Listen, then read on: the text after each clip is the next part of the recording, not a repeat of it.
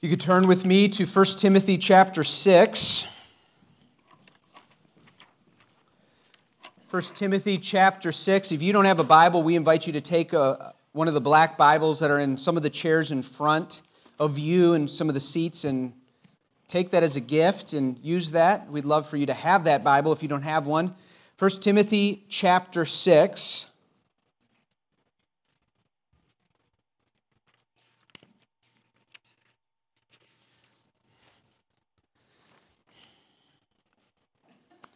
I really pray that we as a church, every one of us, would really mean what we sang a few minutes ago.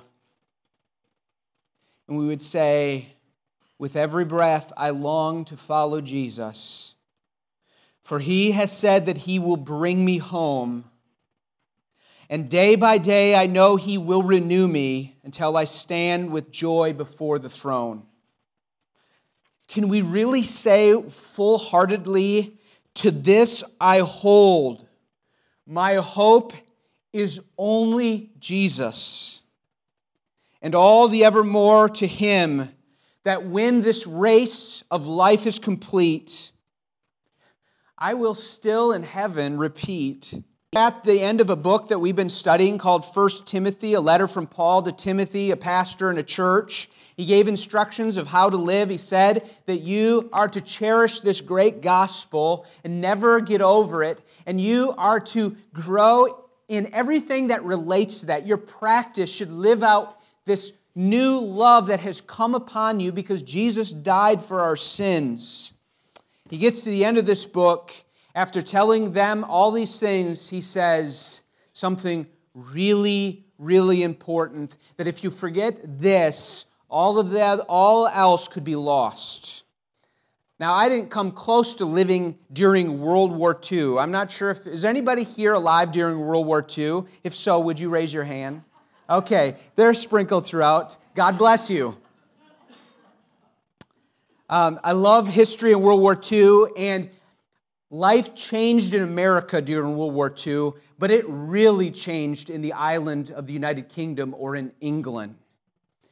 And in 1941, in October, a statesman came to visit a school for young men after having visited a year earlier, and he came and gave remarks about what was going on in the war effort, and he said these words.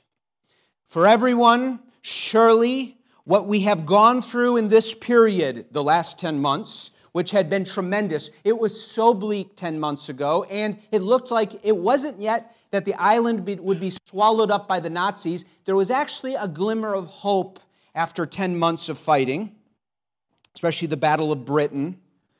But he says this I am addressing myself to the school. Surely, from this period of 10 months, this is the lesson.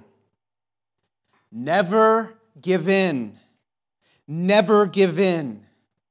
Never, never, never, never in nothing great or small, large or petty, never give in except in convictions of honor and good sense. Never yield to force Never yield to the apparently overwhelming might of the enemy.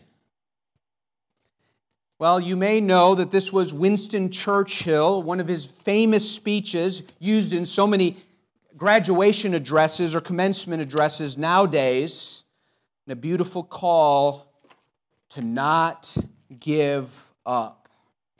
And as Paul famously writes to Timothy at the end of this letter, he says to Timothy, Do not give up, endure, persevere, keep the faith. Would you read with me 1 Timothy chapter 6 verse 11 through 16?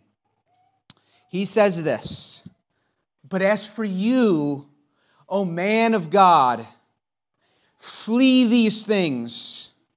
Pursue righteousness, godliness, faith, love, steadfastness, gentleness, Fight the good fight of faith. Take hold of the eternal life to which you were called and about which you made the good confession in the presence of many witnesses. Just feel his intensity here. I charge you in the presence of God. It's like he's listening. I charge you in the presence of God who gives life to all things and to Jesus Christ, who in his testimony before Pontius Pilate made the good confession. I charge you to keep the commandment unstained and free from reproach until the appearing of the Lord Jesus Christ. He's going to come. And that appearing will display at the proper time. And you know who's going to display that appearing of Jesus? He, God, who is the blessed and only sovereign, the King of kings and Lord of lords, who alone has immortality who dwells in unapproachable light, whom no one has ever seen or can see. To him be the praise or honor and eternal dominion forever. Amen. Can I get an amen? amen? He gives us reason in this passage, and he calls us and he says, Timothy. He says, Oh, man of God. These guys right here, oh, men of God. He says to the congregation, he's saying it to one man, Timothy, but he says it to all of us, Oh, men of God. And I think it to anyone that have called upon the name of the Lord, Oh, people of God. And then he says, Keep the faith. Don't give up. Seek righteousness. Now, I want, it, I want us to be challenged by this today. Are you in that place? Are you in the faith that you are to fight that fight of faith? Or you just outside of it and you, this, this doesn't really make sense to you? I want to ask you this Are you sitting here this morning on a Sunday morning, May 19th? Are you in the faith? Have you been truly born again and saved? Have you come to see Jesus as the true and only Savior of the sins that you so desperately need taking care of? Because this book has so revealed to you that you are a broken sinner of need of a Savior, and you desperately need those sins removed, and you fell down before Him, and you pled for forgiveness and you believed that what Jesus did on the cross to die for sins was actually done for you, and you've received it by faith, you received it as a gift, and, and because you believe that He saved you, you now want to live your life to follow Him because something new is welling up in your heart, and, and we learn that it's the Holy Spirit that now is in you. Are you in the faith? I'm not just asking, have you been baptized? Some of you have not been baptized and need to be baptized as an expression of your belief and trust in the Lord Jesus Christ. So, embracing the faith is believing a specific content. I believe that Jesus died for my sins and I need him to be my Savior, and I put my trust in him. Leads not to a life of hypocrisy and not to a life of perfection, but it leads to real living and growing in godliness. Not perfection, but growing in godliness. This letter says, Timothy, model this life of godliness and devotion to him and call the church to follow. Paul told Timothy in chapter 3 to watch his life, in chapter 4, to watch his life closely and his teaching to keep the faith, not to give up, don't fail. Well, the Hebrews say it like this don't fail like the Israelites did in the wilderness, but instead keep on keeping on. This morning, I want us to do a little self examination. Where are you in this point of life? Have you confessed that Jesus is Lord? Are you a Christian? And how are you doing in that? Are you on the verge of quitting? Do you want to give up? This passage calls you not to give up, but to look to a sovereign and glorious God who gives eternal life to those who lay hold unto salvation to which you have been called. This passage in this sermon is about persevering and endurance and patience in trial and steadfastness. It's why books like that book on deep shadows and lamenting to God is given to us so that in the midst of our painful circumstances, we lift our eyes to God and say, just like all of the Christians and saints that have gone in the past, I with them will put my trust even in the darkness because I know whom I believed, because you have come in and rescued me.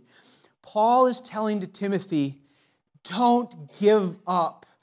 Don't abandon your post. And oh, teach the church in of Ephesus, and so to us, teach the church in Linden to not give up, but to persevere. And he does it with a series of action verbs that are imperatives. You know what imperatives are. Hey, son, go cut the grass. Son, take the garbage out. Son, obey your mother. Those are commands, those are imperatives. Do you see the imperatives in this passage? There are many. He says, I'm going to point them out to you. Verse 11 O man of God, flee these things. Flee these things. What is he talking about? Well, you'd have to pick up what he was talking about earlier. He's saying, Oh, run away from loving money. Run away from false teaching. Run away from controversies that will distract you. Run away from that. You have a need to endure, so you need to run away from anything that's going to just keep you from enduring.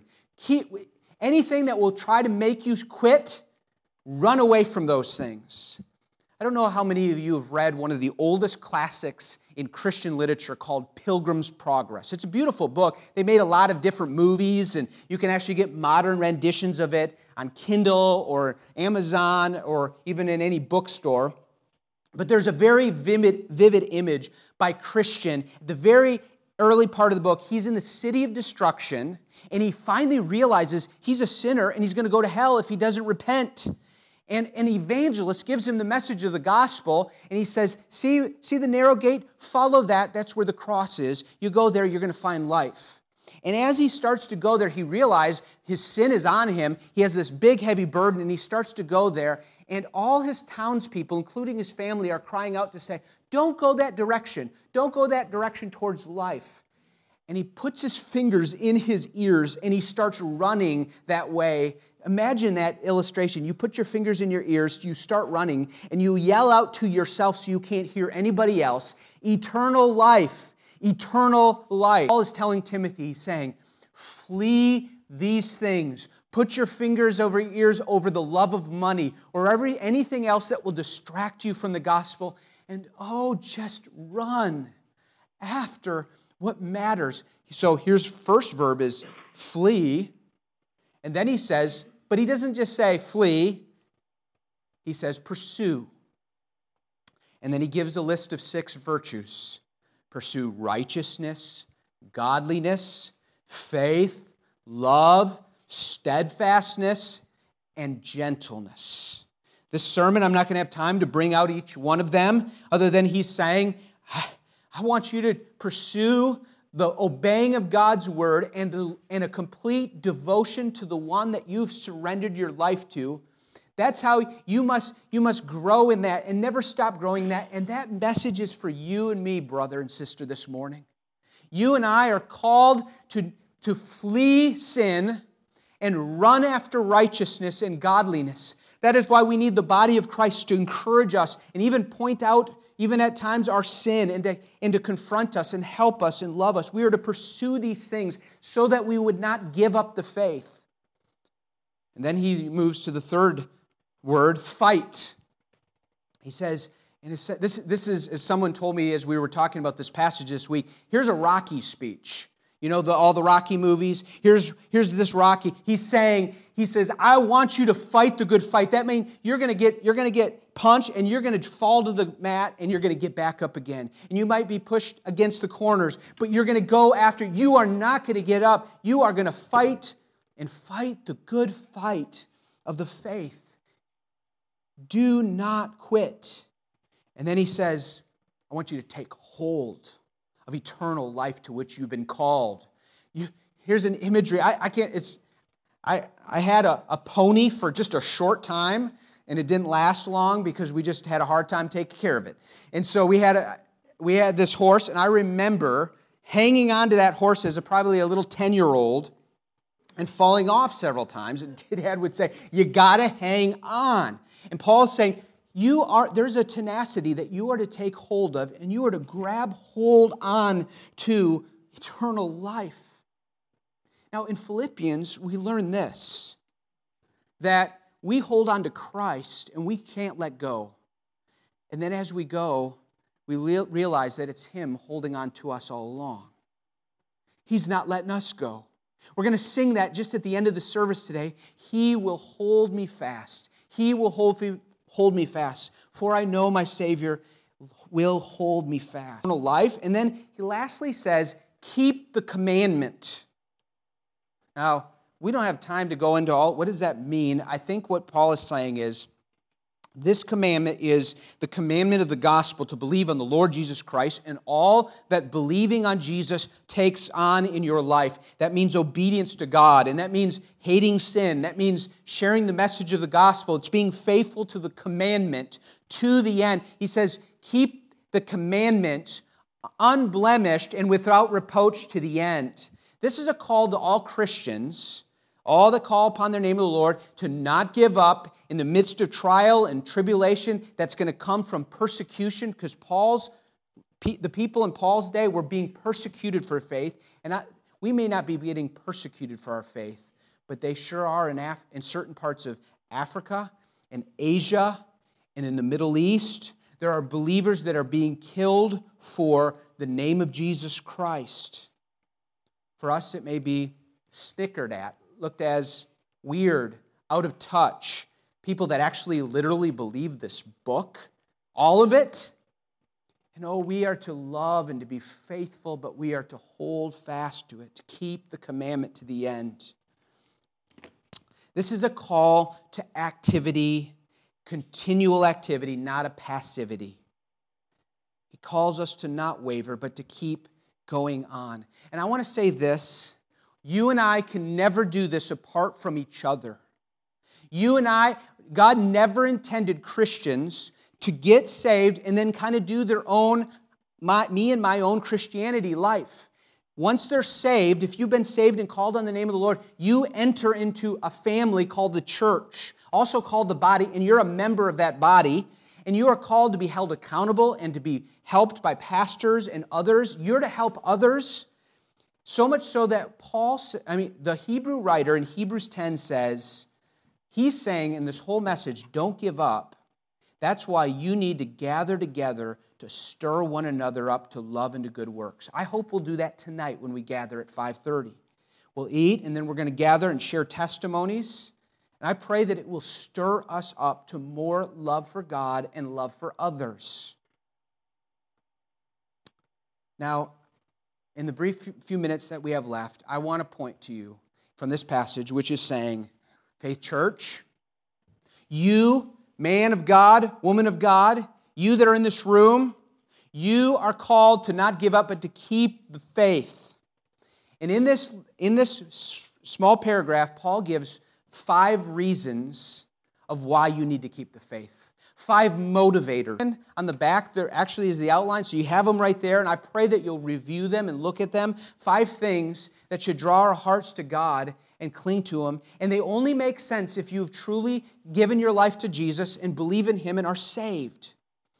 If you're not there, I pray that today would be the beginning of a new life for you because God is calling you to follow Jesus Christ, to have your sins forgiven, and begin this new life called being a Christian. So here are things that we need to know that are fundamental to not giving up and keeping the faith.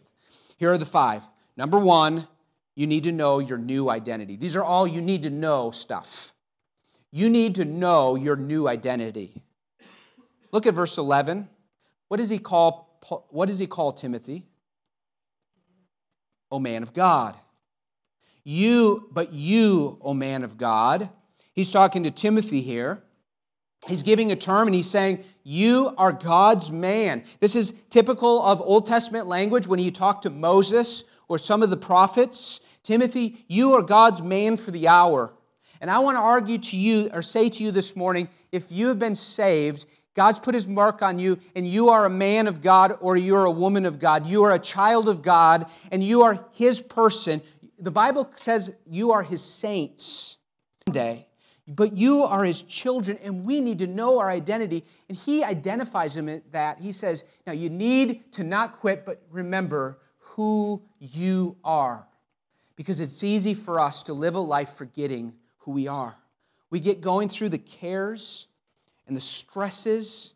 We deal with our own sinfulness, the flesh that wells up and leads to bitterness and anger and, and wrong fears and discontentment and selfishness, we need to hear the smelling salts of this verse say, But you, O oh man and woman of God, wake up. Remember who you are. You, you're not the old person anymore. He has saved you. That's the first thing. We need to know our identity. The second thing is we need to know our calling. I'm, I'm a pastor of a church. I received a calling at a time in my life to be a, a minister or a pastor.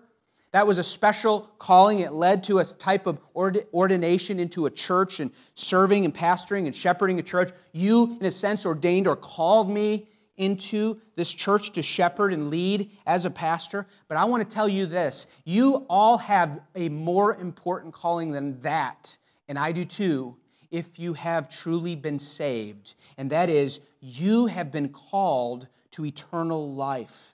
Well, I want you to see verse life to which you have been called. If you are a true believer, you have been called to eternal life, and you are called to take hold of it. For God so loved the world that he gave his only Son, that whoever believes in him will not perish, but have eternal life. Eternal life is our destiny and it's our immediate presence. Because when we put our trust in Him, that calling begins right now, and it's a calling of eternal life. So you might be here this morning and feeling like I just am, I just need a timeout from God. I don't want to pray anymore. I'm just so discouraged, and I just don't see how this is all working in my life. I want you to know that if you put your trust in Christ Jesus, God is your God, and He has called you to eternal life, and He will help you understand in time, but He will help you deal with and endure this. You may need, you're going to need this book, and you're going to need friends in your life that are going to help you and sit with you and be there for you.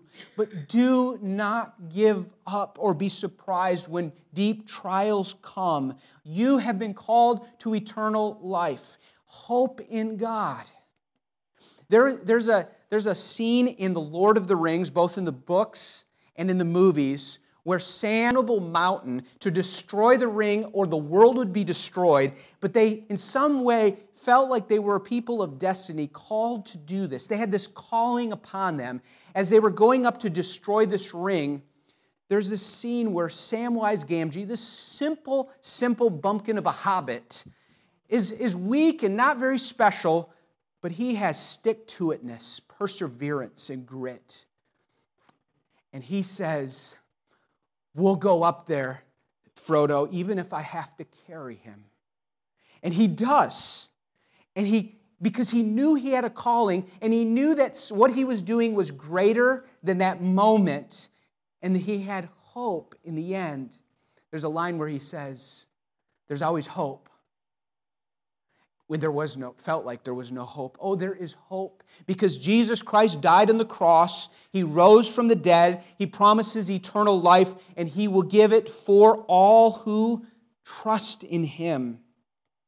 Let us not settle on the temporal short-lived things in this world and that requires our faith in this god. So we need to know our new identity and we need to know our new calling. If you're saved you're called to eternal life let that help you this week not give up in whatever you're struggling with. Number three, we also need to know the commitment we made when we became a Christian, namely in our baptism. Commitment we made when we became a Christian in our baptism. Verse 12 says, take hold of eternal life to which you've been called and by which you made the good confession in the presence of many witnesses. Now, some think this is, he's saying, Timothy, you made a confession in front of witnesses. Some say maybe it was his ordination when he became a minister or a, a missionary or an evangelist. I think it has to do with when he was baptized. He had put his faith and trust in Jesus Christ, and then they gathered around and they baptized him in the name of the Father, Son, and Holy Spirit. And he made a testimony. He says, I believe in the Lord Jesus Christ in front of all these witnesses, and I want to follow Jesus Christ to the end. And he's saying, Don't give up because remember you made a promise. Remember you made that in good faith? keep that commitment to the end. How many, how many of you are in this room that have put your faith in Christ and then you were baptized? If you have put your faith and trust in Jesus Christ and have not been yet baptized as a believer, you need to do that. It's not too late if you hear that call to obedience. Let us know and get baptized. Whether you're young or you're old and you feel like, oh, it's embarrassing to get baptized at this age, I should have been baptized before. Well, there are many in this room who will say, I've been in the same situation and I'm glad I obeyed. But in up, but instead remember the commitment. Remember the good confession that you made. You made a confession. You proclaimed that Jesus was Christ and you weren't ashamed of it when you were baptized, even though you knew that people would disown you. Have you made that commitment? Was that real? In our baptisms now, we'd say this. We'll get the baptism person up and we'll say, Bob, do you make profession of faith in the Lord Jesus Christ who died for your sins and was raised on the third day? Yes, I do. That's a confession. And do you, do you, Mauricio, trust in Christ alone for the forgiveness and the hope of eternal life? Yes, I do. And do you, Tracy, promise to follow him by his grace for the rest of your life? Yes, I do. And do you, Jim? Jim, I have to ask you this question Who is your Lord and your Savior? Jesus Christ is my Lord and my Savior. That is the good confession of our faith. I just want to I want to challenge you this. This week, this year, don't run towards pornography or adultery or just the world's ways that will just draw you away and you just quit on God because you remember that by God's grace, He brought you to a place that you put your trust in Him and it was real. And run back to Him and remember you made a good confession before other witnesses and that you are called to eternal life. And someday, the pain of this world that sometimes just doesn't make sense will be brought together and make sense. And remember, because of all this, He's made you His son or daughter. There's two more th- reasons that Paul gives for why he shouldn't give up. And number four is this because we need to know the Savior who didn't give up the faith but gave himself for us. Look at verse 13 and 14. He says, I charge you in the presence of God who gives all things, gives life to all things, and Christ, Jesus. Now, this is an interesting statement. He says, I charge you in the presence of Jesus who in his testimony before Pontius Pilate made the good confession. He just said, Paul, Timothy, you made a good confession. I'm saying probably at his baptism, it might have been ordination, but he made this good confession. And now he's saying, do this remembering Jesus did it. Maybe you want to quit, and he's saying, remember your Savior, Jesus Christ, recently? Uh, that was on TV. Remember, remember he came before this man, Pontius Pilate, the Roman governor, and he says, Jesus, I can let you go. Uh, are you really the king of the Jews like they say? And Jesus answers in the affirmative, You say that I am. And Jesus could have not confessed these things. He could have said certain things, go to got him off the hook. But no, he was in obedience to the Father. He had a calling and he had a mission, and he was going to endure to the end with joy. And he said, I will go and I will confess what God has called me to. I am the Son of God, and he, I am going to go and I'm going to die and raise again. I am the King.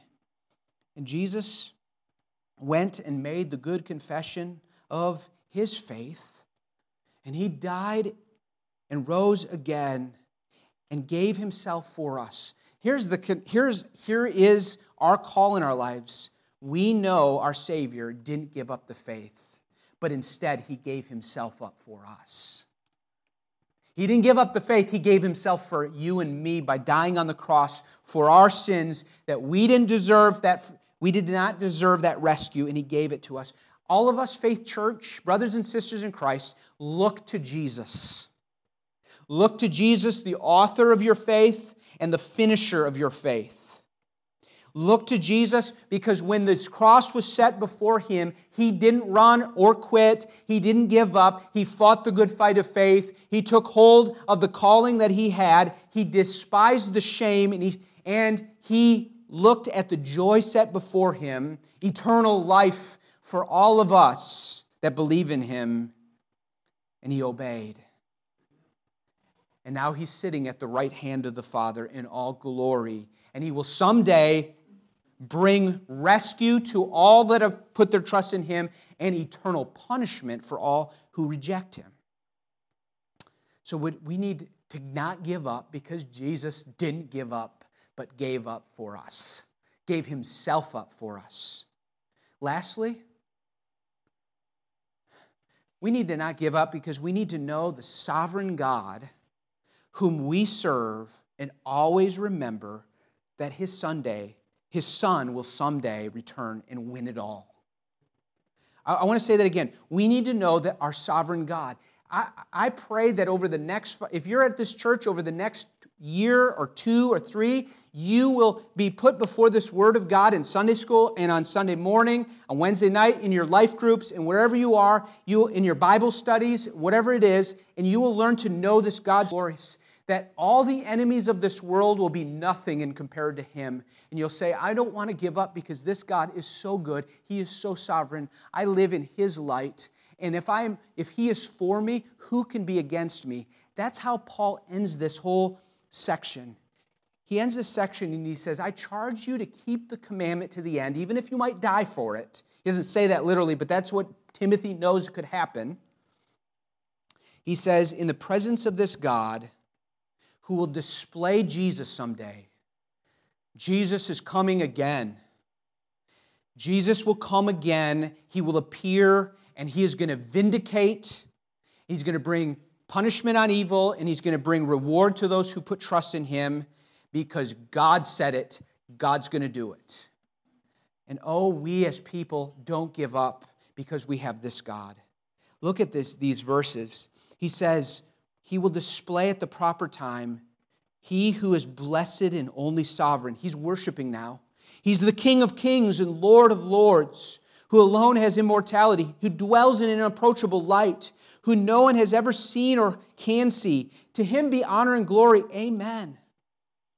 So you will be tempted to fear man, his threats and torture or mockery. But remember, you're a servant of the blessed and only sovereign. And you may be intimidated by enemies of Jesus or by Satan or by the world or by your own flesh. But remember, Faith Church, that you serve the King of Kings and Lord of Lords. You may have your life threatened or your comfort threatened because your flesh will attack you, or Satan will attack you, or people in this world may attack you for your faith. But you serve the one who alone has immortality, who gives life.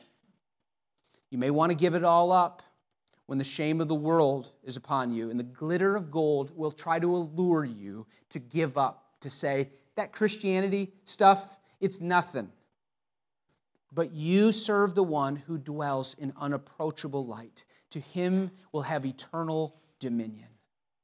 Oh, I call you to Faith Church I call myself as a pastor who I hear almost on a weekly basis of either people I know, know of or know that are, are quitting. And then I hear of others that are, are coming to the faith. Oh, let us not. Let us not throw our good confession that we had to the side, but know that we've been called to a, a Savior who gave Himself for us and loves us. And I lastly want to call to you because every Sunday we have people that are in this room that are visiting regularly, they're seeking, and they haven't yet known the assurance of a great Savior who died on the cross in order to rescue even someone like you, in order to transform your life and bring you hope in the gospel of Jesus Christ. Oh, He's going to count the cost because He's going to demand all from you, but all that you couldn't keep. And He gives you life in His Son. And so, Paul ends this whole time, and I, am going to end with this. Paul writes a second letter. Maybe this was 10 years, five years, a few years later. He writes a second letter to Timothy. He's about to be beheaded in a Roman jail because of the faith. And he writes to Timothy one more time. These are the last words from Paul to Timothy. He says, The time of my departure, meaning death, has come. I have fought the good fight. I have finished the faith, race. I have kept the faith. Henceforth, there is laid up for me a crown of righteousness, which the Lord, the righteous judge, will award to me on that day. And not just me, but also those who love my appearing, who, who live in a way that my appearing someday won't be scary, but it will be. Great. He says, At my first defense, no one could came and stood next to me. All deserted me, and may it not be charged against them. But the Lord stood by me and strengthened me, so that through me the message might be fully proclaimed, and all the Gentiles might hear to it. So I was rescued from the lion's mouth. The Lord will rescue me from every evil deed, and forever and ever. Amen. I'd invite the worship team to come up as we close with a song. Let's pray if you bow with me. Father, I pray that you would so make this pastor and the pastors of this church and the deacons, pastors' wives and deacons' wives and the members and their eh, just their families, man and woman and children and teens, young and old, those that are visiting, those that are here, I pray that you would help us to see how glorious, how much of a glory that you've called us to, to eternal life. And I pray that we would, by faith, grab hold of Jesus Christ by faith and repent of our sins in our lives. I pray that we would pursue righteousness and godliness and faith and love and steadfastness and gentleness. Help us to keep the faith. God, if there are any here that are on the verge of quitting, oh God, would you grab hold of them in a way that they just feel grabbed hold of? There are some here that have left the faith. In your mercy, bring them back. God, use this song as an expression of our declaring our faith in your never ending grip. In Jesus' name, amen.